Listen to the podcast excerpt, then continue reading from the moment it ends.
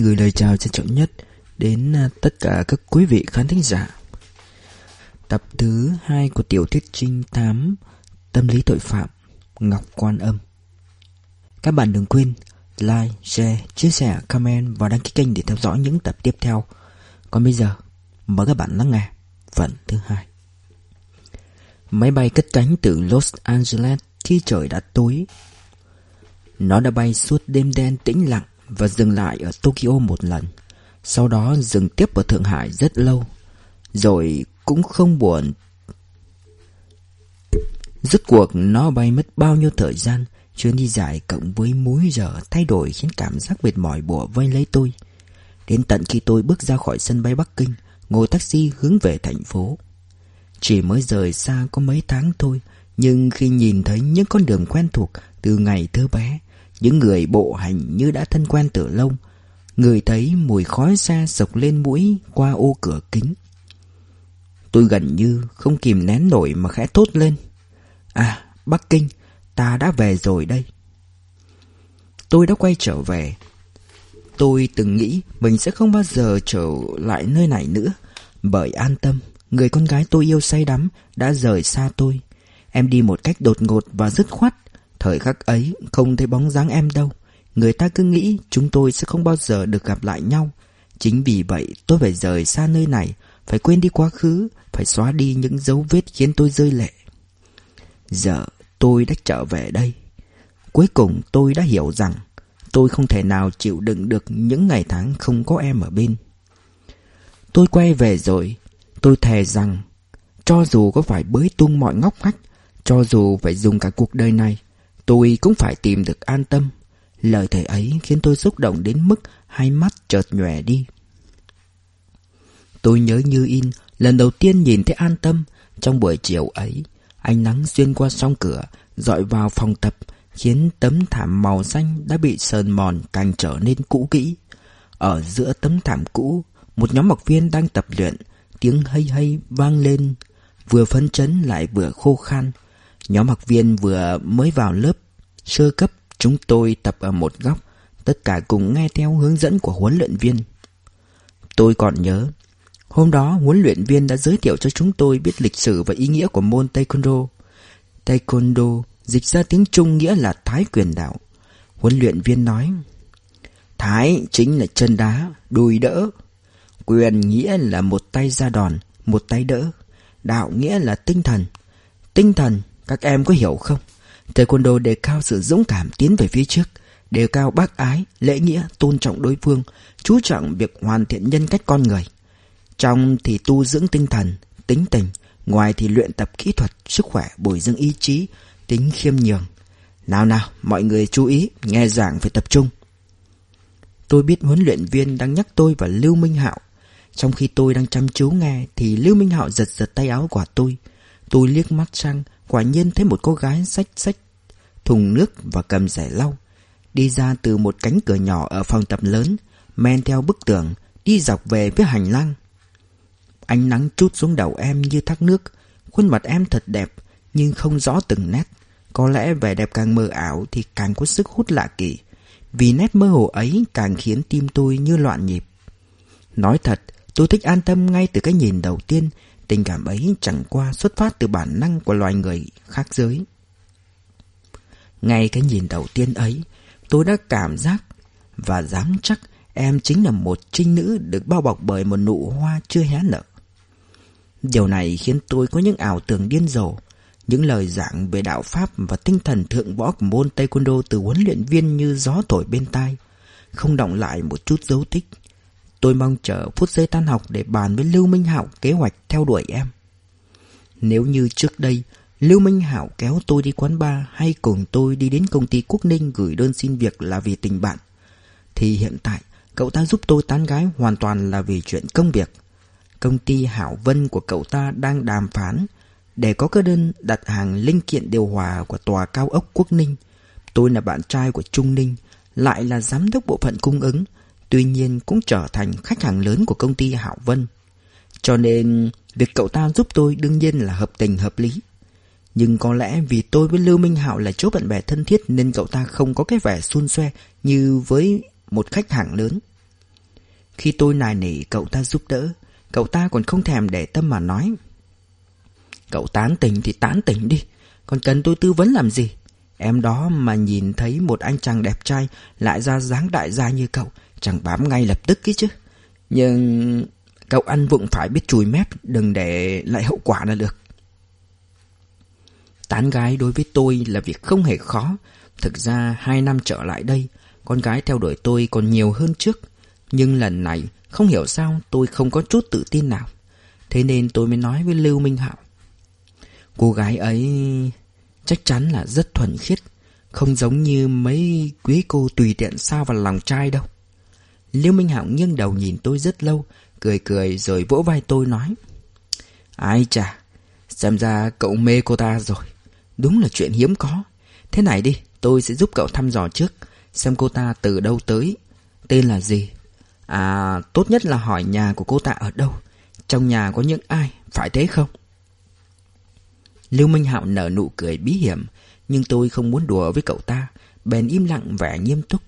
Mấy hôm sau, tôi chẳng muốn làm gì cả, Chỉ mong ngóng tin tức của Lưu Minh Hạo. Đồng thời, ngày nào cũng đến phòng tập đúng giờ, Nghe giảng mà đầu óc cứ để đi đâu. Tuy chỉ trong một khoảng thời gian ngắn ngủi, Nhưng ngày nào tôi cũng được nhìn thấy em lặng lẽ đi qua phòng tập, Làm những công việc như lau chùi, quét dọn. Sự xuất hiện của em thu hút rất nhiều ánh mắt của các học viên. Bọn họ đúng là những con sói háo sắc, Còn tôi cũng tranh thủ ngắm kỹ từng đường nét trên gương mặt của em Làn da mịn màng, chiếc mũi nhỏ xinh, bờ môi cong cong Đôi mắt đen và sáng Hàng lông mày thanh tú mà gọn gàng phảng vất sự mạnh mẽ của phái mạnh. Tôi dám chắc gương mặt em khiến tất cả mọi đàn ông chúng tôi điên đảo. Lưu Minh Hạo chẳng tốn mấy thời gian đã mang về một số thông tin. Cô gái đó tên là An Tâm. Một cái tên thật hay đến từ Vân Lam. Hiện đang sống ở trường dạy Taekwondo Phụ trách việc thu dọn dụng, dụng cụ tập luyện Dọn dẹp vệ sinh và đóng mở cửa lớp. Từ những thông tin ấy có thể đoán được rằng Ở Bắc Kinh chắc em không có họ hàng thân thích nào.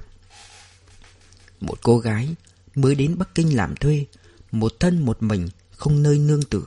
Đó là tất cả những gì tôi biết về an tâm. Quá tốt không khác là bao so với tưởng tượng và kỳ vọng của tôi. Khi đã có sự tự tin rồi, tôi bắt đầu kế hoạch tiếp cận em. Theo quy định của phòng tập, đương nhiên cũng là theo tinh thần của môn Taekwondo. Sau mỗi buổi học, chúng tôi đều cử ra hai người ở lại làm những việc như thu dọn và đóng cửa sổ phòng tập. Đối với nhóm người mới gia nhập bộ môn này thì mấy công việc lặt vặt đó chẳng khác gì khổ sai. Nhưng đến phiên tôi, tôi lại thấy thật thú vị khi phát hiện ra rằng đó là cơ hội rất tốt để tiếp cận an tâm. Bởi sau khi thu dọn, tôi phải giao lại từng thứ cho em. Tôi cố tình làm thật chậm. Như thế, một học viên tỉ mỉ và có trách nhiệm.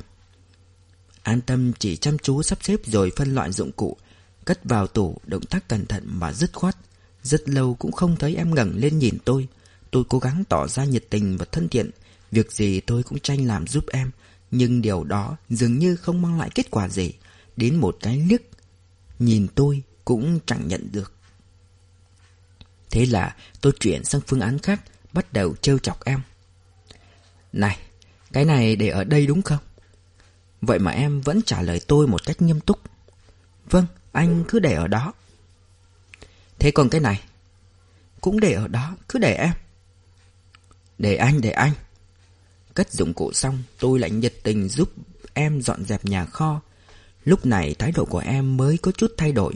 ngẩng đầu nhìn tôi một cái Chắc là từ trước đến nay em chưa gặp một thanh niên nào chăm chỉ và yêu lao động đến thế Cuối cùng em hỏi tôi một câu Anh là sinh viên phải không? Tôi đáp um, Anh đi làm rồi Chớp lấy cơ hội Tôi hỏi em Còn em, em không phải người Bắc Kinh đúng không? Em không trả lời mà hỏi ngược lại Anh thấy như vậy ư? Có thể nói Giọng em không mang nhiều âm điệu của tiếng địa phương nhưng nếu là một cô gái Bắc Kinh xinh đẹp Thì việc gì em phải đến nơi này làm tạp vụ? Tất nhiên là không nên hỏi cho em nghe suy nghĩ này. Vì như vậy thì quá mất lịch sự. Tôi bèn lảng sang chuyện khác. Em tên là An Tâm phải không? Em hơi ngạc nhiên, Có chút cảnh giác hỏi.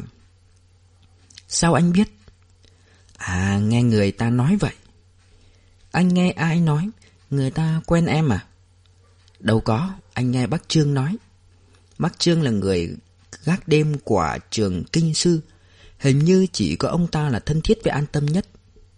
Bác Trương. An tâm tỏ vẻ nghi ngờ Nét mặt và giọng nói đều rất ngây thơ. Em khẽ nhíu mày Miệng hơi mở ra Y như một đứa trẻ. Mỗi động tác, mỗi tư thế của em đều khiến lòng người sao động. Tôi tiếp tục thăm dò. Em sống trong ký túc xá của trường à? Thế chắc ngày nào cũng ăn cơm ở đây nhỉ? Em tự nấu, em có một cái bếp dầu nhỏ. Tôi ngừng một lát rồi đột nhiên nói. Tối nay anh mời em đi ăn tối được chứ? Em đã bao giờ ăn vịt quay Bắc Kinh chưa? An tâm cười nhẹ, tôi phát hiện nụ cười của em rất già dặn và chín chắn. Em nói. Xin lỗi, tối nay em có việc rồi. Tôi vốn định hỏi khi nào em có thời gian nhưng lại thôi. Vì em như thế thì vô vập quá. Không chừng sẽ mang đến cho em ác cảm. Như thế chẳng phải là dục tốc bất đạt ư. Tôi thu lại chiếc cần câu bằng việc chủ động kết thúc cuộc trò chuyện với em. Từ phòng tập đi ra, tôi thấy Lưu Thiên Minh. Lưu Minh Hạo vẫn đang chờ tôi. Xe cậu ta bị hỏng nên phải đi nhờ xe của tôi. Lên xe rồi cậu ta mới hỏi. Câu được chưa? Tôi đoán cô gái đó không cắn câu đâu. Tôi vinh mặt lên hỏi. Ai bảo cậu thế? Lưu Minh Hạo cười khẩy. tôi nói đấy. Cậu đừng có mà ganh tị. Chúng tôi có nói chuyện rất lâu đó. Tôi nói. Lưu Minh Hạo bán tín bán nghi hỏi. Không mời em đi ăn à? Làm gì mà gấp thế? Cậu thật chẳng có tí kiên nhẫn gì cả. Lưu Minh Hạo bật cười khúc khích. Phải rồi, phải rồi. Cậu thì kiên nhẫn. Vậy cứ tiếp tục đi nhé. Xem ra việc cưa gái lần này chẳng hề dễ dàng. Trong một tuần tiếp theo, tôi mời em đi ăn hai lần. Lần nào tôi cũng tìm được lý do hợp lý. Lời nói cũng rất tự nhiên, nhưng đều bị em từ chối một cách nhẹ nhàng mà kiên quyết. Xin lỗi, tối nay em có việc. Ngữ điệu của câu, tối nay em có việc tuy rất uyển chuyển, nhưng không hề có chút giả dối, khiến tôi không còn cách nào khác ngoài chấp nhận. Trước mặt phụ nữ, lòng tự tôn của tôi rất cao. Nếu bị họ từ chối, tôi rất dễ tức giận. Không kìm được, sẽ nói một câu ý hệt trong phim Hồng Kông. Cô tưởng cô là ai chứ? Rất lâu sau tôi mới biết là em có việc thật. Ngày nào cũng vậy, tan ca là em phải đến cung văn hóa, Đông Thành học bổ túc, lớp kế toán sơ cấp. Đương nhiên, tin tức này cũng do Lưu Minh Hảo thu lượm được.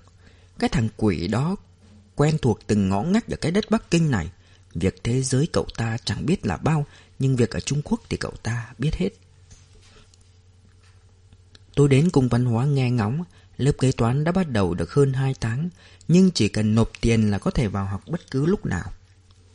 Thế là tôi đăng ký học luôn. Tối đầu tiên lên lớp, tôi cố tình đi muộn. Khi tôi đến thì bài giảng đã bắt đầu. Tôi vừa mới bước vào lớp đã nhìn thấy An Tâm ngồi ở bàn cuối. Em đang cúi đầu ghi chép. Chỗ ngồi bên cạnh còn trống, cứ như thế để dành cho tôi vậy. Tôi xách cặp đi đến bàn cuối, ngồi xuống cạnh An Tâm.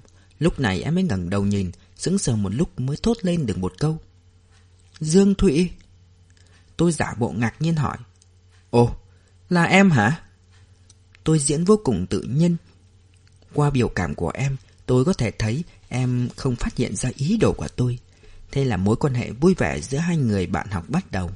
Tan học, tôi chủ động đề nghị được đưa em về trường. Em nói không muốn làm phiền tôi. Còn tôi thì kiên quyết không sao. Dù gì cũng tiện đường.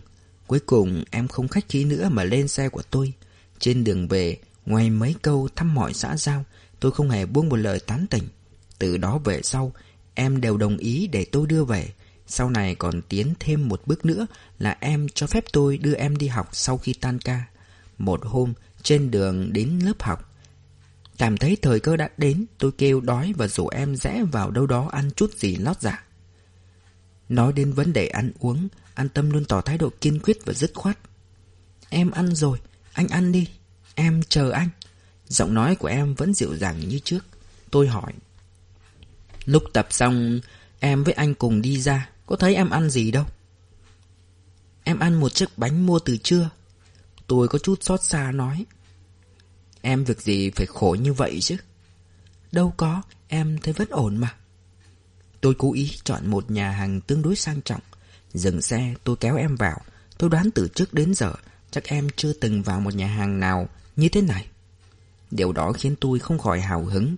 Tôi thích cái cảm giác khi nhìn vào những đôi mắt, Lộ vẻ vừa vui mừng vừa ngạc nhiên của những cô gái đi theo mình. Nó khiến tôi cảm thấy vô cùng hãnh diện và sảng khoái. Hôm đó, tôi gọi đủ món cho hai người ăn. Tôi nghĩ Vân Nam không gần biển, Chắc em hiếm khi được ăn những món hải sản tươi sống vì vậy tôi chủ yếu chọn các loại hải sản như sò điệp, tôm cua Toàn những món cả đời em chưa chắc đã được ăn. Tôi mời máy em mới cầm đũa lên Nhưng em ăn rất ít Dường như chỉ lấy lệ Phản ứng lạnh lùng của em phần nào khiến tôi thất vọng. Có lẽ do tôi đã quá kỳ vọng Những tưởng em sẽ ăn một cách thoải mái và vui vẻ. Bữa cơm mời khách này của tôi không hiểu là thành công hay thất bại. Chỉ biết lần thứ hai tôi mời em đi ăn trước giờ tan học. Thái độ của em càng kiên quyết hơn. Em nói, đã ăn rồi và không muốn ăn nữa. Tôi nói, Thế em ngồi cạnh cho vui được chứ? Em vẫn không đồng ý. Em vào đó cùng anh. Anh lại gọi một đống đồ ăn. Ăn không hết sẽ rất lãng phí. Cho dù em chỉ đếm một miếng mà thấy ngon Thì cũng không gọi là lãng phí được. Anh bằng lòng chi số tiền đó. Tôi vẫn chưa bỏ cuộc. Em im lặng một lát rồi nói anh bằng lòng trả tiền, Nhưng em không muốn ăn. Sau đó tôi không tài nào nói được những lời ngọt ngào, Cũng không dừng lại ăn cơm nữa. Cho đến khi xe dừng lại bức cung văn hóa Đông Thành, Cả hai không nói với nhau câu nào. Sau đó chúng tôi là hai người đến sớm nhất lớp. Lần tán gái đó thật khổ sở, Từ trước tới giờ tôi chưa bao giờ phải hao tâm tổn trí đến vậy. Ngoài việc đưa đón an tâm đến trường, Mỗi lần lớp học võ kết thúc Tôi còn tích cực chủ động trực nhật Thay các học viên khác Giúp em quét dọn, làm vệ sinh Nhưng em đối với tôi luôn có chừng mực và giữ khoảng cách nhất định Một thời gian dài như thế Tôi cảm thấy có chút nản lòng Tuy gia cảnh em khó khăn, cuộc sống lại tàn tiện, nhưng em không bao giờ mang đến sự giúp đỡ của tôi. Ban đầu, tôi thích em cũng bởi đức tính nghèo khó, nhưng không hám tiền đó. Nhưng lần nào em cũng kiên quyết từ chối, khiến tôi có cảm giác khó chịu, cảm thấy em thật khó gần. Dần dần, tôi không còn hứng thú nữa, tôi không còn ôm một đống việc sau khi kết thúc buổi học võ và cũng không chăm chỉ đến cung văn hóa kế toán nữa. Tôi vốn cũng có thích học môn ấy đâu. Lưu Thiên Hạo nói. Tôi sớm biết sẽ chẳng có kết cục hay ho rồi mà. Mới nhìn đã thấy cô gái đó thuộc loại bố mẹ nhốt trong nhà, không cho tiếp xúc với đàn ông mà. Cậu muốn đưa được cô ta ra ngoài, e là phải mất nhiều công sức lắm đấy. Nó giống như việc cậu phải thay đổi nền giáo dục của xã hội vậy. Nhưng chờ được đến khi cô ta bước chân ra khỏi nhà thì cậu cũng chán từ đời tám hoánh nào rồi. Hơn nữa tôi đoán cô gái này bị lãnh cảm Nếu không sao chẳng có chút hứng thú gì với đàn ông thế Cậu phong đợi ngồi ngời Theo đuổi nhiệt tình như vậy Nếu là một cô gái bình thường Thì đã ngã vào lòng cậu từ lâu rồi Trong khi cô ta chẳng có chút phản ứng nào Chắc chắn là bị lãnh cảm Tôi không cãi được câu nào Sau lần nói chuyện với Lưu Minh Hạo Lòng tôi càng dối bời Cái môn kế toán khô khan vô vị đó Tôi dứt khoát không học nữa Ai thèm làm kế toán chứ Trung Ninh ngay từ đầu đã khó chịu với việc tôi cứ khăng khăng đòi đi học kế toán. Bình thường cô ta bận việc công ty, có thèm ngó ngàng gì tới tôi đâu. Thế mà hễ cao hứng là lại nằng nặc bắt tôi có mặt ngay. Khi tôi và an tâm đến trường học kế toán, tôi bèn tắt di động, không trả lời cuộc gọi của cô ta. Chính vì thế cô ta đã nổi cáu với tôi mấy lần. Khi cô ta tức giận thì tôi im lặng, ra vẻ không muốn giải thích, không muốn cãi cọ, cũng không thỏa hiệp. Chiều đó xem ra rất hữu dụng. Tôi bỏ dở lớp kế toán nhưng với taekwondo tôi bắt đầu có chút hứng thú. Thời trung học và đại học tôi luôn là thành viên chủ lực trong đội bóng truyền của trường. Nhờ vậy mà tay chân nhanh nhẹn, khỏe mạnh hơn người khác. Trong lớp taekwondo, tôi là người có thể lực tốt nhất, đồng thời cũng tiến bộ nhanh nhất. Hôm nào huấn luyện viên cũng biểu dương tôi trước lớp với những câu đại loại như Biết dùng bộ não khi tấn công, động tác chuẩn, đầu gối kẹp chặt, đưa chân đúng vị trí, tiếp đất cũng rất tốt. Chưa đầy hai tháng tôi đã nắm được đại khái những kỹ thuật trọng yếu của môn võ này. Huấn luyện viên nói rất đúng, quyền pháp chủ yếu dựa vào sự phán đoán vào bộ não. Kế tiếp là bộ pháp. Bộ pháp dựa vào kinh nghiệm và thể lực, Đó không phải là việc mà ngày một ngày hai có thể rèn luyện được. Thế là mỗi tuần một buổi, tôi lại kiên trì đến lớp luyện tập võ. Tôi vẫn nhìn thấy an tâm đang lặng lẽ dọn dẹp ở một góc nào đó. Sau khi bắt gặp ánh mắt của tôi, em vẫn nghiêm túc như trước. Tôi cũng không tỏ thái độ gì. Thực ra, tôi vẫn rất thích em, nhưng tôi không biểu lộ ra ngoài, chỉ âm thầm theo dõi từng bước chân của em. Học võ được tròn 2 tháng. Lớp tôi tổ chức một cuộc thi nội bộ để phân thứ hạng cao thấp. Tuy đó chỉ là một trong những phương pháp tập luyện của huấn luyện viên, nhưng đối với các học viên, nó vẫn là một cuộc thi nên không thể coi nhẹ được. Ngày nào tôi cũng đến sớm để luyện tập. Lưu Minh Hảo vốn không thích học võ lắm nên khi nghe nói phải thi đấu, cậu ta càng không muốn tập. Hơn nữa, việc làm ăn cũng khá bận rộn, thế là cậu ta dứt khoát không đến lớp học nữa. Lớp chúng tôi thường học từ 4 giờ tới 6 giờ tối. Riêng thứ bảy và chủ nhật phải tập từ 2 giờ tới 6 giờ. Trưa chủ nhật, một tuần trước khi cuộc thi diễn ra, tôi đi tiếp khách cùng Trung Ninh, gần 2 rưỡi mới xong việc. Vì biết con lái xe nhanh thế nào thì vẫn đến muộn nên tôi chẳng cần phải vội. Gửi xe ở cổng trường xong tôi chậm rãi đi về phía lớp học. Cũng là để tiêu hóa bớt những món sơn hào hải vị vừa mới nạp đầy bụng. Không ngờ đến trước tòa nhà thì thấy cảnh sát lợn vợn đóng chặt. Rất nhiều học viên đứng ở cửa. Người đến muộn thì khẽ hỏi nguyên nhân, người đến sớm thì cằn nhằn bực bội, thậm chí còn văng tục chửi thề. Tôi hỏi một bạn cùng lớp, anh ta thở dài, nói người mở cửa giờ này còn chưa thấy tới. Tôi liền bảo, chờ gần cả tiếng đồng hồ rồi, còn không mau đi tìm người ta đi. Đúng lúc đó, huấn luyện viên đi tới, tất cả liền im bặt. Theo tinh thần thượng võ của môn Taekwondo, những tiếng văng tục chửi thề là tuyệt đối không thể chấp nhận. Huấn luyện viên nhìn đồng hồ rồi bảo học viên tự tập luyện với nhau. Không ai động đậy, một người thay mặt các học viên nói. Giày còn chưa thay, luyện thế nào được mà luyện. Huấn luyện viên có chút không vui nói. Tập được thì tập, không tập được thì nghỉ. Mọi người vẫn đứng yên. Ra điều ai mà đi tập thì chắc là đầu óc có vấn đề. Bỗng nhiên, một người trong đó có cả huấn luyện viên cùng hướng ánh mắt về một phía. Cứ như thể đã tìm thấy mục tiêu chút giận vậy. Tôi cũng quay sang nhìn, thấy an tâm hớt hải chạy đến. Lúc này tôi mới sực nhớ ra người phụ nữ mở cửa lớp mỗi ngày chính là an tâm. Huấn luyện viên cố ý nhìn đồng hồ, động tác và nét mặt của ông ta khiến sắc mặt an tâm trở nên trắng bệch.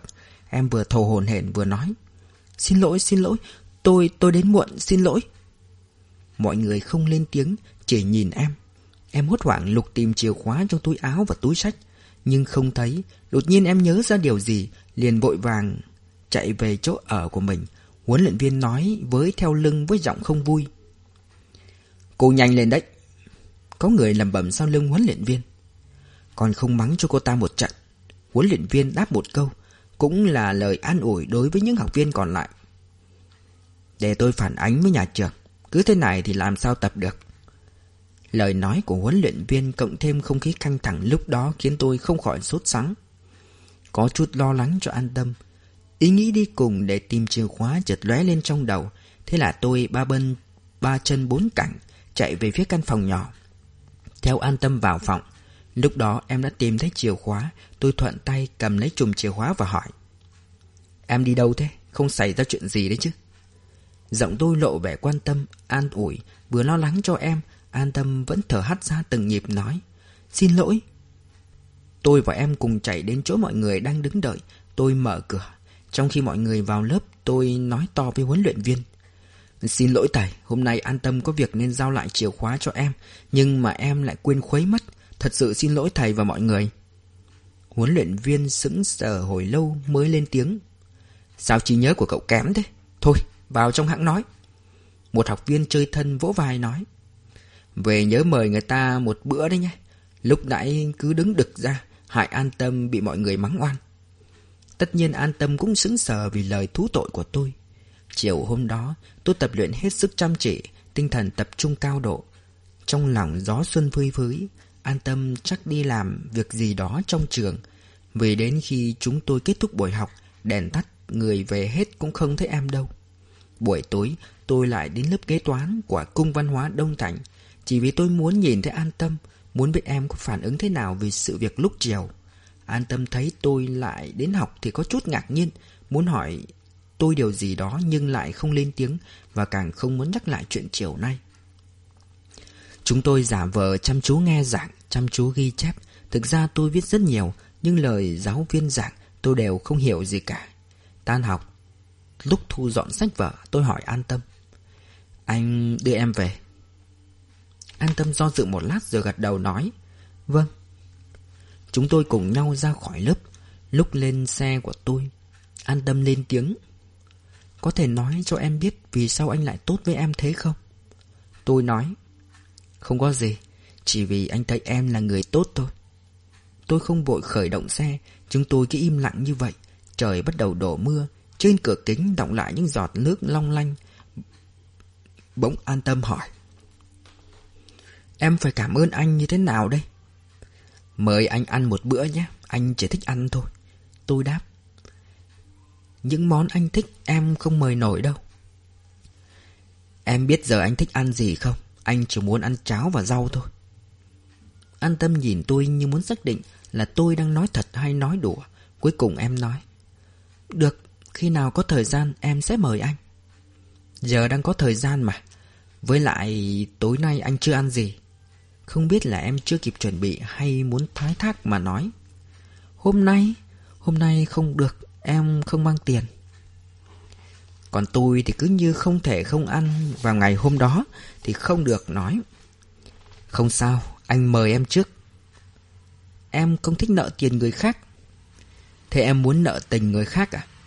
Tôi nói như vậy Đương nhiên an tâm không thể từ chối Thế là tôi lái xe tới địa điểm ăn Chỗ đó có một nhà hàng mở cửa cả ngày tên là Gia Lăng Các. Tuy không phải là nhà hàng sang trọng, nhưng họ nấu những món tứ xuyên rất ngon. Hơn nữa, thực khách cũng không nhiều.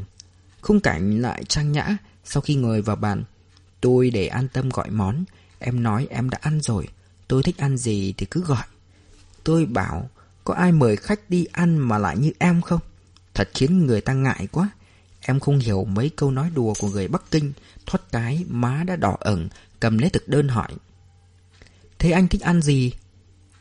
Nói thật, Tôi rất thích nhìn thấy em bối rối, Vì những lúc đó tôi càng tin là Lưu Minh Hạo nói đúng Em đích thực là gái trinh Thấy em lúng túng, Tôi cười cười rồi cầm lấy cuốn thực đơn nói Để anh chọn cho có điều em phải đồng ý với anh một việc.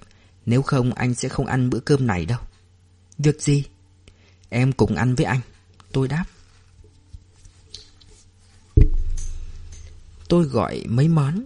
Đều là những món rẻ tiền thường ăn hàng ngày. Tôi sợ an tâm không thích, Nên không dám chọn những món đắt tiền. Nhưng tôi muốn uống rượu. Rượu và đồ ăn được bưng lên. Tôi uống rượu trắng và mời an tâm một ly. Khi chúng tôi nâng cốc, Em nói Cảm ơn anh đã cứu mạng em lần này Tôi cười Em cứ nói quá lên đi chứ anh nói muốn em mời cơm thực ra là đùa em thôi. Còn ơn cứu mạng anh không dám nhận đâu. An tâm nói một cách nghiêm túc. Còn không phải là cứu mạng ư, nếu em bị trường đuổi việc chẳng phải sẽ không có cơm ăn sao? Tôi im lặng nhìn em, em có một khuôn mặt rất ưa nhìn, một người con gái có gương mặt đẹp đẽ. Không kiếm được cơm ăn ư? Tôi nói với em.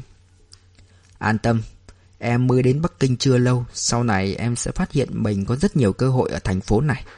Có thể chưa đầy một năm nữa, em sẽ không phải làm tạp vụ ở trường. Ở đất Bắc Kinh này con gái đẹp hiếm lắm, không chừng sau này em có thể có nhiều tiền hơn cả anh đấy. An tâm nhìn ly rượu trong tay, nét mặt ưu tư nói. Em đến Bắc Kinh chỉ muốn học cái gì đó để có thể tự nuôi sống bản thân là tốt rồi. Ngừng một lát em nói tiếp. Em chỉ muốn sống một cuộc sống bình an. Tôi im lặng nhìn em, Sự bình thản cộng với ngữ điệu của lời nói. Ẩn chứa nhiều hàm ý sâu xa, Khuôn mặt non nớt bỗng trở nên già dặn hơn. Tôi thấy em cúi xuống uống rượu, Một ngụm rất lớn. An tâm, Anh rất muốn biết em từ đâu đến. Nhà em có những ai? Cuộc sống của gia đình em có tốt không? Sao lại một mình đến Bắc Kinh? Em đến Bắc Kinh chỉ vì mưu sinh thôi ư? Tôi hỏi, Lúc đó thực sự tôi rất muốn biết chuyện của em, Nhưng tôi không biết an tâm có muốn nói thật với tôi hay không? Tôi đã trở về Bắc Kinh. Tôi rời khỏi nước Mỹ, Rời xa bội bội. Quay về Bắc Kinh chỉ để tìm an tâm của tôi, Mặc dù tôi biết Lúc này an tâm đã không còn ở Bắc Kinh nữa. Từ sân bay bắt taxi về đến thành phố Thì trời cũng đã tối. Xe đi đường vành đai ba Từ Bắc tới Nam với tốc độ nhanh nhất. Vành đai ba giờ đã rộng hơn trước rất nhiều. Xe cổ cũng không còn ùn tắc như trước nữa. Trên đường đi, Tôi đặc biệt chú ý đến khu nhà bố tôi đang ở. Chìm giữa những ngôi nhà sáng rực ánh đèn, Dường như thấp thoáng căn nhà số của bố. Sống mũi tôi bỗng cay cay. Tôi biết hai năm nay bố tôi sống không được tốt Chính vì điều đó mà ông hận tôi. Khi tôi gặp chuyện không may, Ông cũng mặc kệ tôi, Quan hệ bố con cũng đoạt tuyển từ đó. Tôi theo bội bội sang Mỹ, Cũng không đến chào ông. Một năm sắp trôi qua, Giờ đây tôi rất muốn gặp ông. Dù thế nào thì ông vẫn là bố của tôi, Là người nuôi dưỡng tôi khôn lớn. Nhưng tối nay, Tôi không đi tìm ông Mà bảo tài xế chở tôi đến tòa nhà trước đây Tôi từng lui tới. Thang máy hỏng Tôi mò mẫm kéo vali từ tầng 1 lên tầng 15 gõ cửa nhà Lưu Minh Hạo. Vợ mới cưới của Lưu Minh Hạo là Lý Giai Dường như cũng biết việc tôi đột nhiên Từ hôn về nước, Nên vừa thấy tôi đã trả hỏi, Trách móc. Lúc này, tôi mới thấy mình thật hồ đồ, Đầu óc đè đi đằng nào không biết, Quên mất Lý Giai chính là chị họ của bội bội. Giờ vác xác đến nhà Lưu Minh Hạo Chẳng khác nào tự chui đầu vào giỏ, Nhưng có hối hận cũng không kịp. Chờ Lý Giai cằn nhằn xong, Lưu Minh Hạo mới kéo tôi vào thư phòng hỏi. Cậu và an tâm làm lành rồi à? Tôi lắc đầu trả lời. Tôi đã tìm được cô ấy đâu. Chẳng phải cô ấy về quê rồi ư? Đúng, Mai tôi đi mua vé tàu. Tôi phải đi Thanh Miên, Vân Nam tìm cô ấy. Thanh Miên, Lần đầu tiên tôi nghe thấy cái tên đó Là một nhà hàng tên Gia Lăng Cốc. Theo an tâm miêu tả Núi non ở Thanh biên quanh năng một màu xanh tươi tốt, Nước sông, suối, lúc nào cũng trong xanh. Có thể nhìn thấy cả đáy, Đó là miền đất không bị ô nhiễm chút nào, Đến khói xe cũng khó mà ngửi thấy. Ở Thanh Miên gia đình an tâm thuộc diện khá giả trong vùng, Bố em mở một xưởng sản xuất thuộc Đông Y. Đồng thời bốc thuốc kê đơn cho người dân trong vùng. Ông vừa là thầy lang, vừa là chủ một xí nghiệp, Rất được dân địa phương kính nể. Mẹ an tâm là người gốc Sơn Tây, Lập gia đình rồi định cư theo chồng. Mẹ em là một học giả, Làm việc trong trung tâm văn hóa quần chúng của địa phương.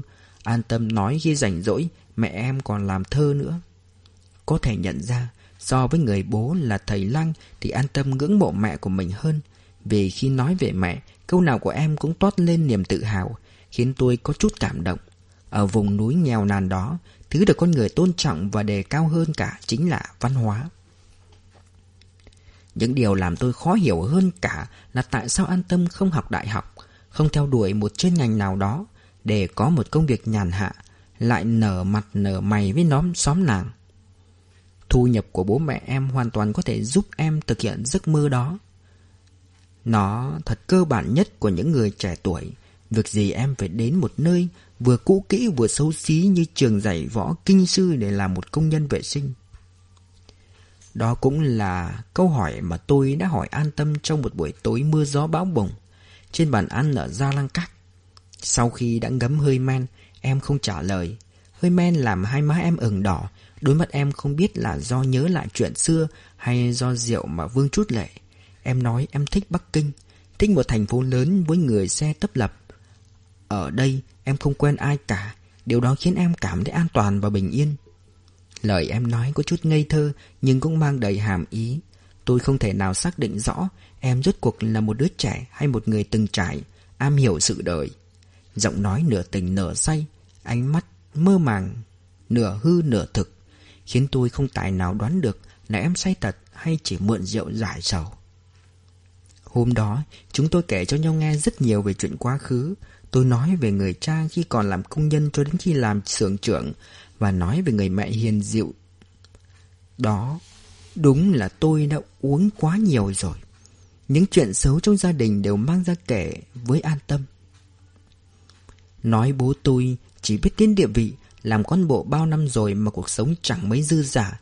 Thậm chí tôi còn kể thời trung học tôi có rất nhiều bạn gái Đương nhiên tôi chưa đến nỗi say mềm Ngốc đến mức nó tẹt ra chuyện với Trung Ninh An Tâm cũng kể cho tôi nghe về quê hương của em, Về những danh lam thắng cảnh sơn thủy hữu tình, Và nói đến bố mẹ em, Đến món ăn và trò chơi mà em thích nhất khi còn nhỏ. Còn đọc cho tôi nghe mấy bài thơ mẹ em sáng tác, Tôi chăm chú nghe. Mặc dù em nói là đọc cho tôi nghe, Nhưng thực chất em đang bộc bạch nỗi nhớ quê hương. Cuối cùng, Đọc đến bài cuối do mẹ em viết, Em đã khóc. Tôi không hiểu nội dung của bài thơ lắm, Nhưng vẫn cảm động. Nhưng ngay sau đó, em đã kiềm chế được cảm xúc của mình. Những giọt nước mắt lăn dài lập tức khô đi, Em không còn khóc nữa. Thời gian không còn sớm nữa, Chúng tôi đã ở trong nhà hàng đó rất lâu. An tâm gọi phục vụ tới, Em muốn trả tiền. Tôi liền giành lấy tờ hóa đơn nói, Để anh trả cho. An tâm nói, Chẳng phải hôm nay em mời anh sao? Bữa cơm này là bữa cơm em muốn cảm ơn anh. Đừng có rạch ròi như thế được không? Đợi sau này em có tiền rồi, Ngày nào anh cũng bắt em mời cơm. Tôi nói đùa, Nhưng an tâm kiên quyết nhét vào tay nhân viên phục vụ mấy tờ tiền mà em đã rút ra khỏi ví, Sau đó quay sang nói với tôi. Em đã nợ anh một lần rồi, Không thể nợ anh thêm nữa. Em nặng nặc đòi trả tiền bằng được, Tôi cũng không dành trả nữa. Bởi nếu cứ dành đi dành lại trước mặt nhân viên phục vụ Thì không hay lắm. Người ta sẽ nghĩ chúng tôi vừa mới quen nhau. Hơn nữa, con gái là như vậy đấy. Họ nói không muốn nợ bạn Thì bạn cũng đừng ép buộc quá. Nếu không, họ lại cho rằng bạn có dụng ý khác. Cũng may, bữa ăn đó chỉ tốn hơn 60 tệ. Khi đó tôi còn không biết hơn 60 tệ đối với an tâm có ý nghĩa như thế nào. Chúng tôi bước ra khỏi nhà hàng. Gió đã ngừng thổi. Mưa cũng ngừng rơi. Tôi lái xe rất nhanh. Làm bắn tung những vũng nước còn đọng lại trên đường, Tạo thành những âm thanh vui tai. Trời đã khuya, Xe dừng lại trước cổng trường dạy võ. Tôi thấy cánh cửa sắt đã đóng lại. An tâm xuống xe, Đứng ngẩn ra trước cánh cửa lớn đã đóng chặt. Tôi cũng xuống xe. Tôi biết em không vào được bên trong. Trong đầu ngoài hơi men. Thì chỉ còn niềm vui sướng, Tôi nói. An tâm, Đến chỗ anh ở đi. Chỗ anh còn phòng trống. Em không quay đầu lại, nói. Không cần đâu anh. Tôi đứng sau lưng em, không chịu đi. Em làm sao vào được? Em vẫn không quay đầu lại, chỉ nói. Em sẽ tự nghĩ cách. Anh mau về đi. Cảm ơn anh đã đưa em về. Tôi đột ngột tiến lên một bước, Ôm chặt lấy em. Suốt hai tháng quen em, Tôi cứ phải giả vờ nho nhã trước mặt em.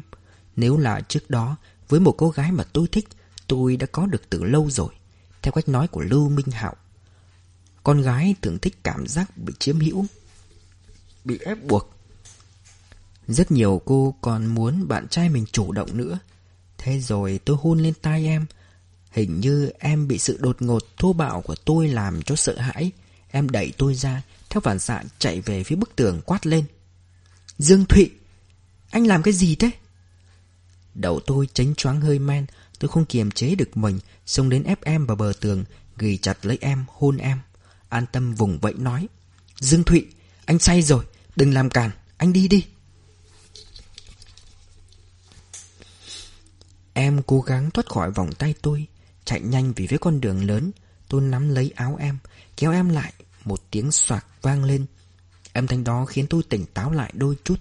Tôi biết lần này mình đã sai Xé rách áo của em, Nhất định em sẽ giận dữ. Tôi đuổi theo, Muốn ôm em, Muốn xin lỗi em nhưng hành động chuộc lỗi ấy lại phản tác dụng, Khiến em càng sợ hãi hơn, Bước chân cũng nhanh hơn. Em cố hết sức chạy về phía đường sáng. Tôi đuổi theo, Muốn kéo em lại để nói lời xin lỗi. Không ngờ em đột ngột dừng lại, Xoay người hất một chân lên cao. Cú đá nhanh như chớp vẽ thành một hình vòng cung, Trúng ngay đầu tôi nghe bốp một tiếng. Tôi hét lên đau đớn, Cả người ngã sóng xoài xuống đất. Lúc này, tôi đã tỉnh hẳn rượu, Kinh ngạc nhìn an tâm. Tôi nhận ra rằng cú đá bất ngờ lúc nãy chính là một cú đá xoay vô cùng đẹp mắt, thậm chí phải nói là hoàn hảo. Chỉ có những cao thủ taekwondo mới có được cú đá nhanh, gọn và đẹp đến thế. Nằm dưới mặt đường lạnh băng vẫn còn ẩm ướt, tôi thấy an tâm đứng trong tư thế chân trước chân sau, bộ pháp vừa chuẩn lại mạnh mẽ. Tư thế của em không có chút gì giống với an tâm ngây thơ mà tôi từng thấy. Trong thời khắc ấy, chúng tôi chỉ còn lại sự kinh ngạc và thán phục, hoàn toàn không để ý đến sự đau đớn trên cơ thể mình. An tâm cũng có vẻ sợ hãi. Có lẽ cú đá vừa rồi Nằm ngoài dự liệu của em. Em thấy tôi nằm dài dưới đất, Không dậy được. Cứ ngỡ cú đá đã khiến tôi bị thương. Nhất thời lúng túng, Cứ đứng nhìn mà không biết phải làm gì. Bấy giờ tôi mới cảm thấy mũi mình nóng nóng, Hình như chảy máu. Tôi phải đưa tay lên quẹt, Quả nhiên thấy đỏ thẫm một mảng. An tâm thấy tôi chảy máu thì vô cùng hoảng hốt, Vội vàng chạy đến, Lấy khăn mùi xoa lau cho tôi. Chúng tôi gần như đồng thanh nói một câu, Xin lỗi. Sau đó, an tâm dìu tôi đứng dậy. Chân trái của tôi thật thê thảm, Đau đến nỗi Đứng không vững. An tâm dìu tôi đi về phía trước, Vừa đi vừa hỏi Chân anh đau lắm phải không? Tôi thật sự đau đến mức không đi nổi. Em nhíu mày hỏi tiếp, Giờ phải làm thế nào? Anh lái xe được không? Tôi nhìn em hỏi, Sao em biết võ taekwondo? Em không trả lời câu hỏi của tôi, Chỉ nói, Đến bệnh viện nào? Tôi dựa vào người em, lê từng bước về phía chiếc xe. Cơ thể em mềm mại nhưng cũng rất săn chắc. Cảm giác dựa vào đó thật tuyệt vời. Sự đau đớn lúc đó cũng biến thành niềm vui. Tôi chỉ mong con đường phía trước cứ kéo dài mãi. Nhưng chiếc xe là ở ngay trước mặt, Chẳng mấy mà tới.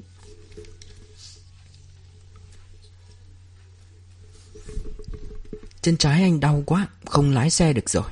Tôi nói, An tâm không có phản ứng gì, Dìu tôi đến trước xe Rồi mới nói. Chìa khóa. Tôi ngập ngừng rút chìa khóa ra, kinh ngạc hỏi, Em biết lái xe à? An tâm không trả lời, Dìu tôi lên xe, Sau đó ngồi vào ghế lái, Nổ máy Gạt cần số, Đánh tay lái. Một loạt động tác vô cùng thuần thục Khiến tôi còn chỉ còn biết ngẩn ra mà nhìn. Tiếng nổ máy cùng với tốc độ lái xe khiến tôi liên tưởng tới kỹ thuật lái xe của cảnh sát trong những bộ phim hành động.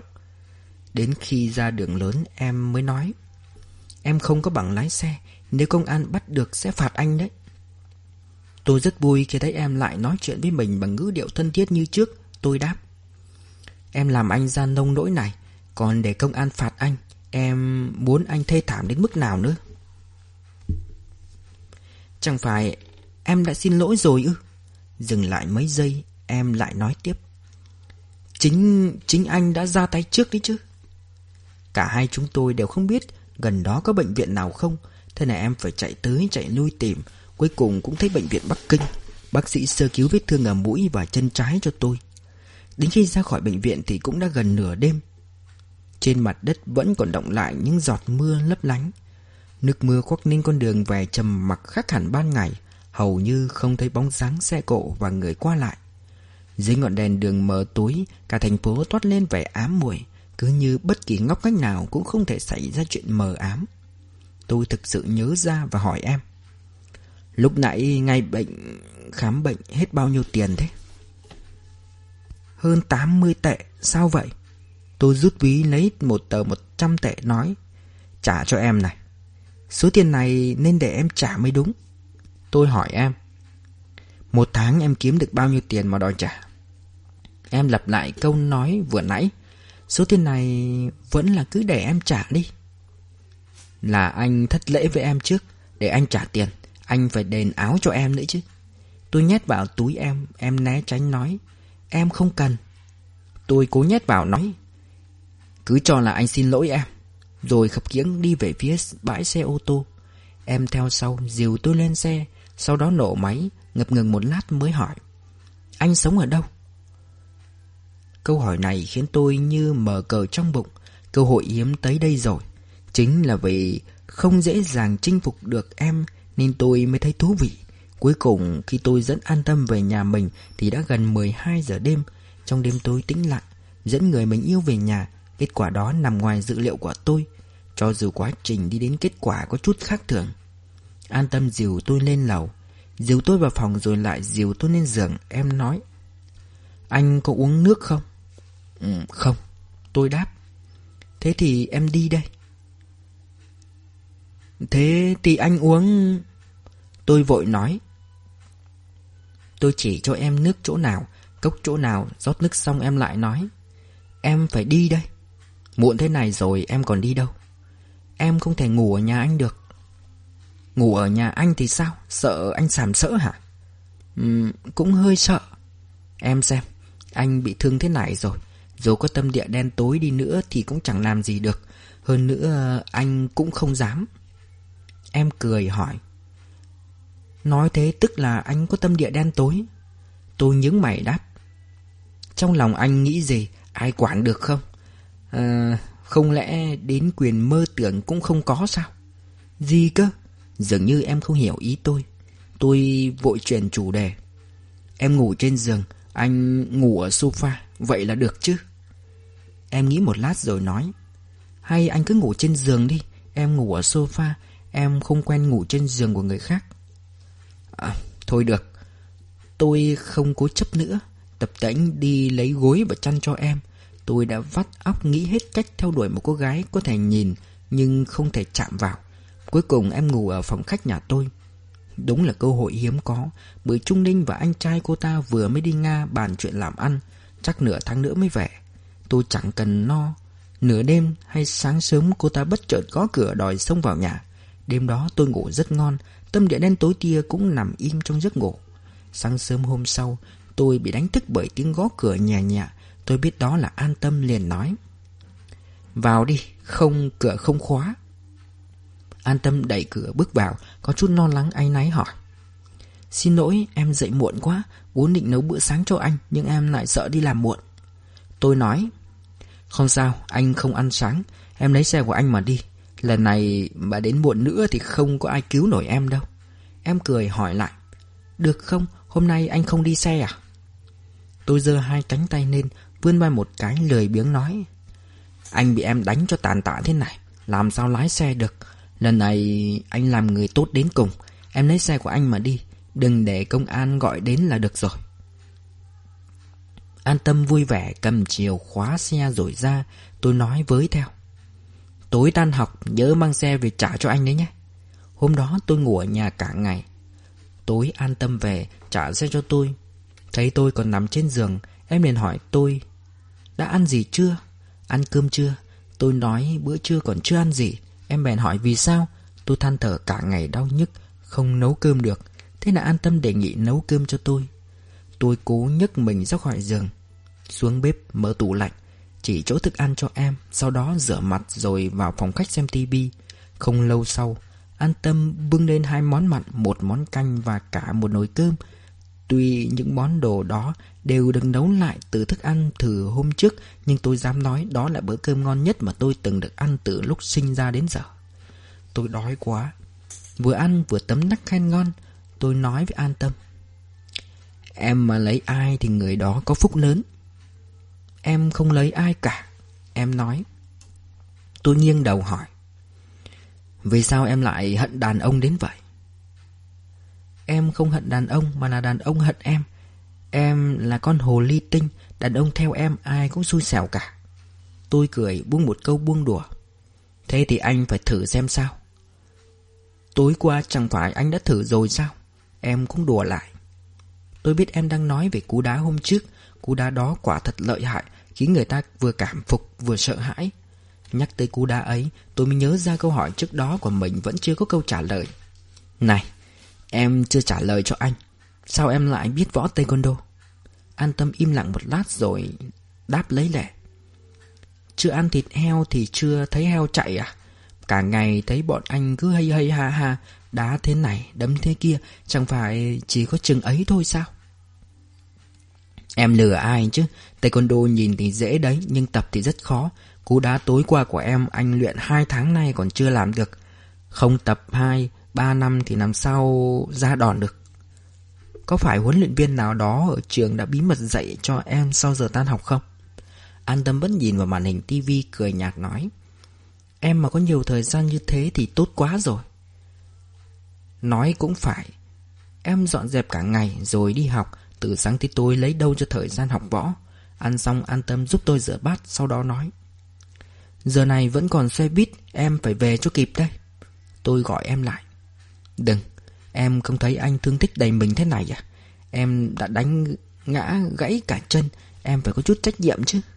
Em ngạc nhiên hỏi. Em phải chịu trách nhiệm gì nữa?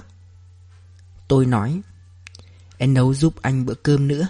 Anh bị thương thế này, Không thể ăn những thứ thiếu dinh dưỡng. Thấy em không trả lời, Tôi nói thêm một câu Coi như bồi thường và trao đổi. Mấy hôm nới Em có thể lấy xe của anh đi làm và đi học. Cũng tiết kiệm được thời gian cho em. Em do dự. Anh không tự nấu được món gì ăn tạm mà. Tôi quyết định nói, Không thể. Em ở nhà anh sợ hành xóm ra, lời ra tiếng vào. Em không quen ai thì... Thì thế nào cũng được, Chỉ sợ anh bị mang tiếng thôi. Giờ là thế kỷ nào rồi? Ai còn hứng thú đi quan tâm tới ba cái chuyện vớ vẩn ấy? Sống ở chung cư lợi là ở chỗ đó. Đóng cửa vào rồi thì nhà ai người ấy biết Anh sống ở đây 4 năm rồi, Chả ai quen ai Em vẫn tự do Tôi cười hỏi, Em... em sợ anh phải không? Anh đảm bảo sẽ không động vào người em nữa Được chưa hả? Em lắc đầu đáp, Không phải em sợ vấn đề này Tôi lập tức hỏi lại, Thật hay là giả đấy? Em cười, Anh mà dám Em cho anh nằm thêm nửa năm nữa nếu em bằng lòng, Ngày nào cũng đến chăm anh Thì anh vui vẻ nằm suốt đời cũng được. Em không nói nữa. Nói tiếp, thành ra chúng tôi đang tán tỉnh nhau. Em cũng không kiên quyết đi về nữa. Đêm hôm đó em ở lại nhà tôi. An tâm ở lại nhà tôi 10 ngày liền. Hàng ngày đi sớm về khuya. Có hôm về nhà rất muộn. Nói có việc phải làm. Nhưng dù về muộn thế nào, Em cũng giúp tôi dọn dẹp nhà cửa, Nấu bữa tối. Sáng sớm còn nấu đồ ăn sáng và bữa trưa cho tôi. Từ trước tới giờ tôi không ăn sáng bao giờ. Nhưng từ khi có an tâm, Tôi đã có thói quen đó. Đồng thời, cũng xử được cái tật ngủ nướng. Mới đầu nấu cơm xong, Em không ăn cùng tôi. Sau khi tôi kiên quyết mời và tỏ vẻ giận dữ, Em mới ngồi xuống ăn cùng tôi bữa sáng và bữa tối. Hai người cùng ăn cơm trong một ngôi nhà, Cảm giác đó thật đặc biệt. Có nét giống một cặp vợ chồng son. Ban ngày, tôi chống nặng đi ra chợ gần nhà mua trứng gà. Thịt cá tươi ngon. Đến tối, chúng tôi cùng ăn một bữa thật ngon lành. Sau đó cùng nhau xem tivi nói chuyện. Ngoài việc ai ngủ giường nấy ra, Tất cả đều giống như những việc một cặp vợ chồng thường làm, Cuộc sống thật hòa hợp và vui vẻ. Trong suốt tình sự của mình, Đó là lần đầu tiên tôi có cảm giác mình đang yêu. Khoảng thời gian ở một nhà với an tâm, Tôi đã giúp tôi hiểu thế nào là cuộc sống, lý tưởng và hạnh phúc. Đồng thời thay đổi cách nhìn của tôi đối với phụ nữ Với tình yêu và gia đình. Nói khoa trương một chút Thì khoảng thời gian ấy giống như một cột mốc đánh dấu sự trưởng thành của tôi vậy. Chỉ tiếc là những tháng ngày tươi đẹp đó thật ngắn ngủi. Vào ngày cuối cùng tôi cảm thấy vô cùng lưu luyến Ngỡ như tất cả chỉ mới bắt đầu.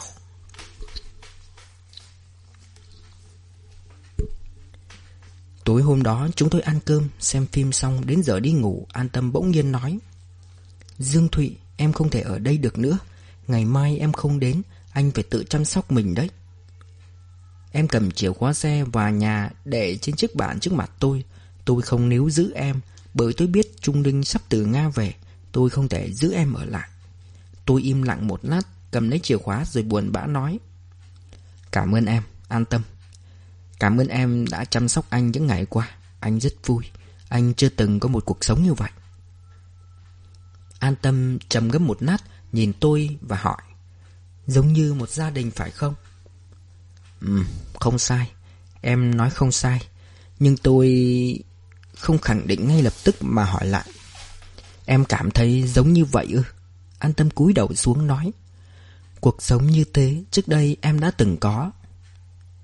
Tôi nhìn em với ánh mắt khó hiểu Trong đầu lóe lên một suy nghĩ buột miệng hỏi Trước đây em từng có bạn trai à? An tâm ngẩng đầu lên Ánh mắt chúng tôi chạm nhau. Từ tận đáy lòng Tôi có cảm giác đó là ánh mắt từ biệt Em nói. Đừng hỏi chuyện của em. Nghe rồi anh sẽ thất vọng đấy. Tôi muốn nghe, thực sự muốn nghe Chuyện liên quan đến an tâm. Có lẽ ánh mắt của em khiến tôi có linh cảm về sự kết thúc. Có lẽ Linh cảm ấy khiến tôi đột nhiên trở nên khoan hồng đại lượng. Khiến tôi không hề để ý đến việc em rút của có khuyết điểm gì và quá khứ ra sao. Cho dù trước đây em đã từng có bạn trai, cho dù em không còn là trinh nữ, Tôi vẫn yêu em. Lẽ ra, tôi phải nghĩ đến việc một cô gái xinh đẹp Dịu dàng như em Chắc chắn phải có bạn trai theo đuổi từ lâu rồi. Làm sao lại không có một mối tình vắt vai nào được? Thậm chí trong quá trình quen bạn trai, Làm sao giữ nổi mình để còn nguyên vẹn đến bây giờ? Nhưng Dù em có thế nào cho dù trong quá khứ của em đã xảy ra chuyện gì, Thì trong mắt tôi, Em vẫn mãi là một cô gái trong trắng, thuần khiết. Một cô gái có thuần khiết hay không Được quyết định bởi tính cách và tâm hồn, Chứ không phải quá khứ của người đó. Cảm ơn các bạn đã lắng nghe Phần thứ hai của tiểu thuyết trinh thám Ngọc Quan Âm. Nếu có thể Rất mong nhận được sự donate ủng hộ của các bạn. Thông tin donate có để ở dưới phần miêu tả để có thêm kinh phí duy trì việc đọc. Xin cảm ơn các bạn rất nhiều. Xin chào và hẹn gặp lại.